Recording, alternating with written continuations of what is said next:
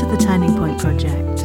I'm Helen Rebello, founder of the Magical Life Movement and author of The Magical Unfolding Eight Magical Processes for Peace, Potential, and Purpose. And I believe that when you face transitions in life, you have to find a way to move forward through the messy bits, even when you feel scared. In this project, I talk to inspiring conscious souls about how they used a turning point to move from a life that didn't fully fit towards living a more intentional, fulfilling life despite the messy bits. May these stories inspire you to trust your turning points and to always believe there is magic to be found in life, even when you feel stuck in the messy middle. And if you haven't yet ordered your copy of The Magical Unfolding, head on over to the website to gift yourself a copy so that you can get all of the bonuses on offer to help you shape your next decade differently.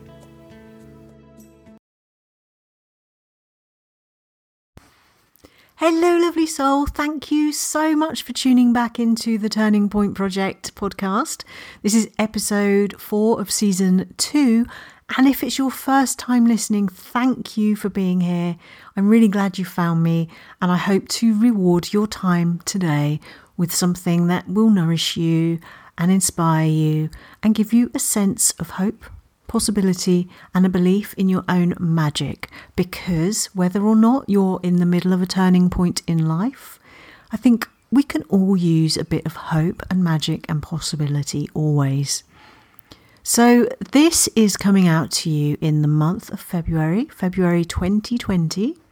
And today, because it's February and we live in a world where we have become accustomed to associating months with certain things, thanks to marketing being everywhere we look, February has become the month when we start to think about love because it's the month of Valentine's. And so I wanted to talk to you today about how we can use Valentine's as an invitation to remember how important it is for us to love up on ourselves, to show ourselves some self love and self care, and to really honour and appreciate the vessel that we live our lives in and honour and appreciate ourselves, recognise our worth in the world, and just treat ourselves as the precious, unique, miraculous beings that we are. And so uh, I am going to share three little prompts with you today that I hope will be really helpful for you to maybe help you introduce some really simple self love, self care gestures into your life, but in a way that doesn't make you feel like it's something that is a should. Doesn't make you feel like it's something you have to do. If you don't, you are really not looking after yourself and you're failing as a human being and um, and finds that balance between being something that is a delight and, and more easy to add to your day rather than feeling like it's something that takes away from your day. So I say that because I know it's really easy to roll your eyes and to get really quite frustrated and fed up when you hear about someone else advocating self love and self care. You know, we've all heard that phrase put your oxygen mask on first before you put it on other people. And we are a little bit fed up with it because it kind of makes us feel a little bit like we've failed before we've begun. You know, I've spoken to people about this and they've said to me, you know, I'm already trying to do everything I possibly can. How can I possibly do anything else in my life? But really, when you dive deeper, what's actually happening quite often is that as women, especially, and I know there are some men listening to this, so this applies to you too. But as women, especially, we are really good at saving the things we want to do until the 11th hour and putting everybody else's needs first. And often the 11th hour never comes. And so it's no wonder you end up feeling depleted and like you're not really nourishing yourself or giving yourself the self love and respect you want to. And it kind of feels resentful because really you probably feel a little bit guilty. You kind of know you're letting yourself down. So I don't say all that to make you feel bad. I say it, you know, as one human being to another human being that recognizes the struggle, that has the same struggle too, um, but you know, is maybe, a, well, actually, definitely a lot more conscious of how I can transcend that in my daily life more of the time than I used to be, simply because I've adopted certain practices that really, really help. And so, before I share a couple of those, I wanted to read something out to you that I think is lovely and it may help frame what I'm about to share. This quote comes from the Buddha. Whether he actually said this or not, who knows? In the end, only three things matter how much you loved, how gently you lived, and how gracefully you let go of things not meant for you. I think there is huge value in three things. Because we can all remember three things. And so the three things I want to share with you today are actually really related to this quote. So, firstly, how much you loved. You can't get all of your love from everybody else around you. In fact, you can only receive as much love as you believe you are capable of receiving. So, if you want to receive more love in your life, I wonder whether you could find a way to love up on yourself a little bit more. And one way that you can do this is to set and honour a tiny appointment with yourself every single morning before anything else intrudes, before the day intrudes, before any people or animals intrude. And you can do that as simply as adopting a mantra or a statement that you train yourself to automatically think about the minute you wake up. And if you've been in my world a while, you will have heard me talk about this before because every single morning I wake up and the first thing I think is thank you, universe, for another day in which I get to live, love, laugh, and play. I've been saying that the minute I wake up for years now.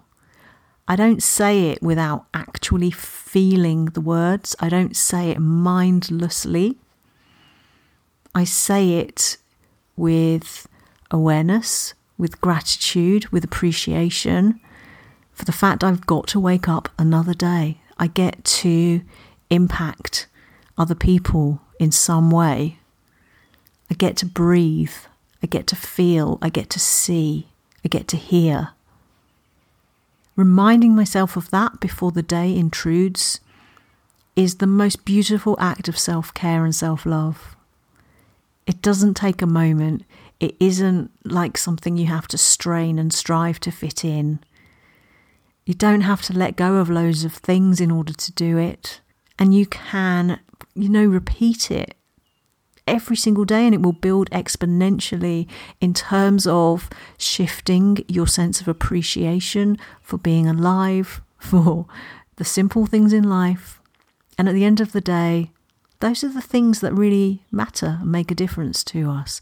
So instead of waking up, reaching for your phone and scrolling through your notifications or looking at the news or looking at Facebook, instead, honor yourself first. Honor a tiny appointment with yourself and, and do something like say a small phrase. So, number two, going back to this quote, how gently you lived. I wonder whether an act of self love for you could be to ask yourself how many of the things you do on a day to day basis feel as though they are in your sort of natural flow of energy. How many are abrasive to your energy? How many conflict with what you value, what really matters to you? And if you have lots of things in your life that conflict with who you are, that aren't gentle for your being, is there a way that you can shift or change something about those things that makes them feel more easeful for you? So, an example of this from my previous life, when I used to commute from Colchester in Essex in the UK to London, I used to work as a sonographer at St Thomas's Hospital. And I actually loved that job. I was a locum. I, I did that while I was doing my shiatsu training. I loved it, but I did not love that commute. I only did it for a year. I had the choice of whether to do it or not because I was locuming, but I really did not like that commute. It was it was abrasive to my being because of the hustle and the bustle and the lack of common human respect that people had for each other. I literally saw people pushing each other out of the way to get the less space on a train. You know, if a train was delayed or something, it was incredible how animalistic people became because the kind of survival instinct kicked in. And so, of course, it wasn't like that every day, but there were lots of elements. I could feel the angst in the air and, you know, lots of kind of grumpy people because they're sleepy, all the rest of it. So I thought, okay, well, how can I make this kinder to myself so that I don't feel depleted before I've begun my day's work because the commute just feels kind of stressy and abrasive, especially if you end up standing up for an hour, which often happened. And so, what I decided to do was um, I decided to treat that hour as an hour for learning. I love learning. Um, I would use it as an hour for learning or for meditating.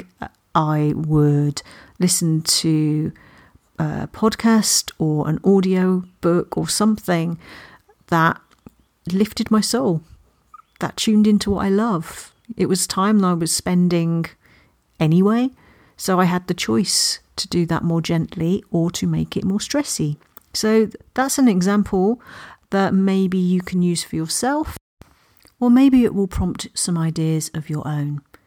And so this brings us to the third thing, which really ties into this, which is how gracefully you let go of things not meant for you.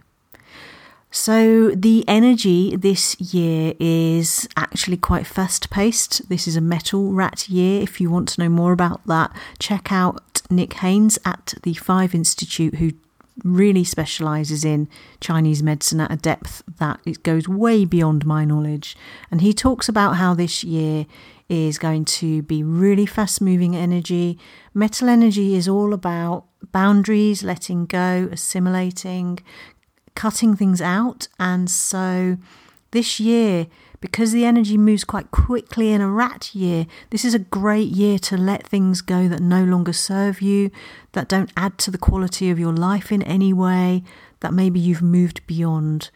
So it's a gorgeous act of self care, actually, to give yourself permission to let go of things. So maybe you could spend five minutes just checking into your phone and deleting some old contacts that you've let go that no longer have a place in your life. Maybe you could get rid of five apps that you don't look at anymore. Keep it really, really simple.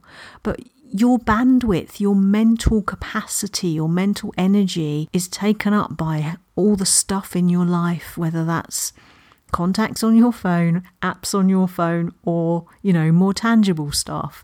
And so it's a proactive act of self care to let go of things and you you know you can do this bit by bit. Keep it small. It doesn't have to be a big thing. Maybe unsubscribe from some people.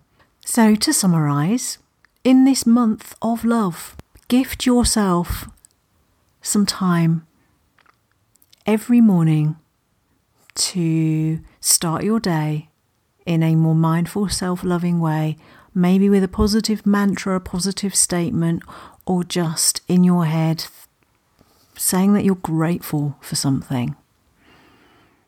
So love yourself first before anything else, before you pick up your phone and give yourself the gift of a loving gesture to yourself, honoring a tiny appointment with yourself every single day. It's a beautiful, beautiful way to introduce some self love and some self care. And then think about how gently you live.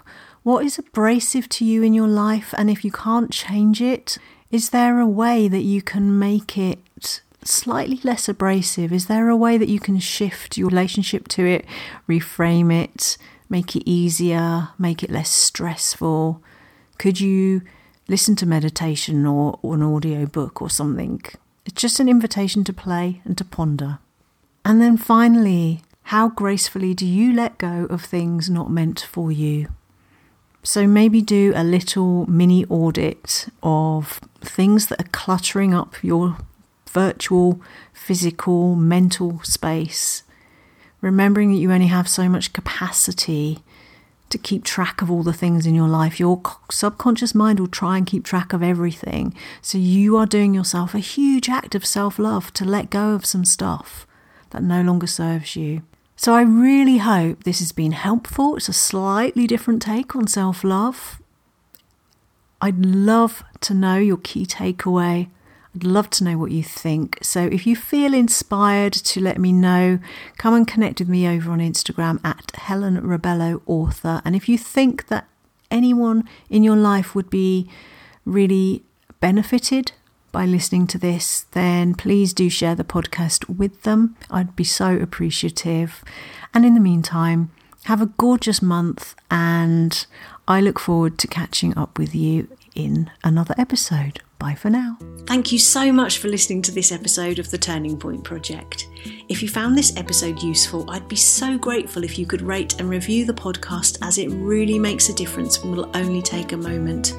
If you'd like to continue the conversation or ask me any questions, come and connect with me over on Instagram at Helen Rebello Author or join the free magical life movement at helenrebello.com. Have a gorgeous, gorgeous day, and I'll catch you in the next episode.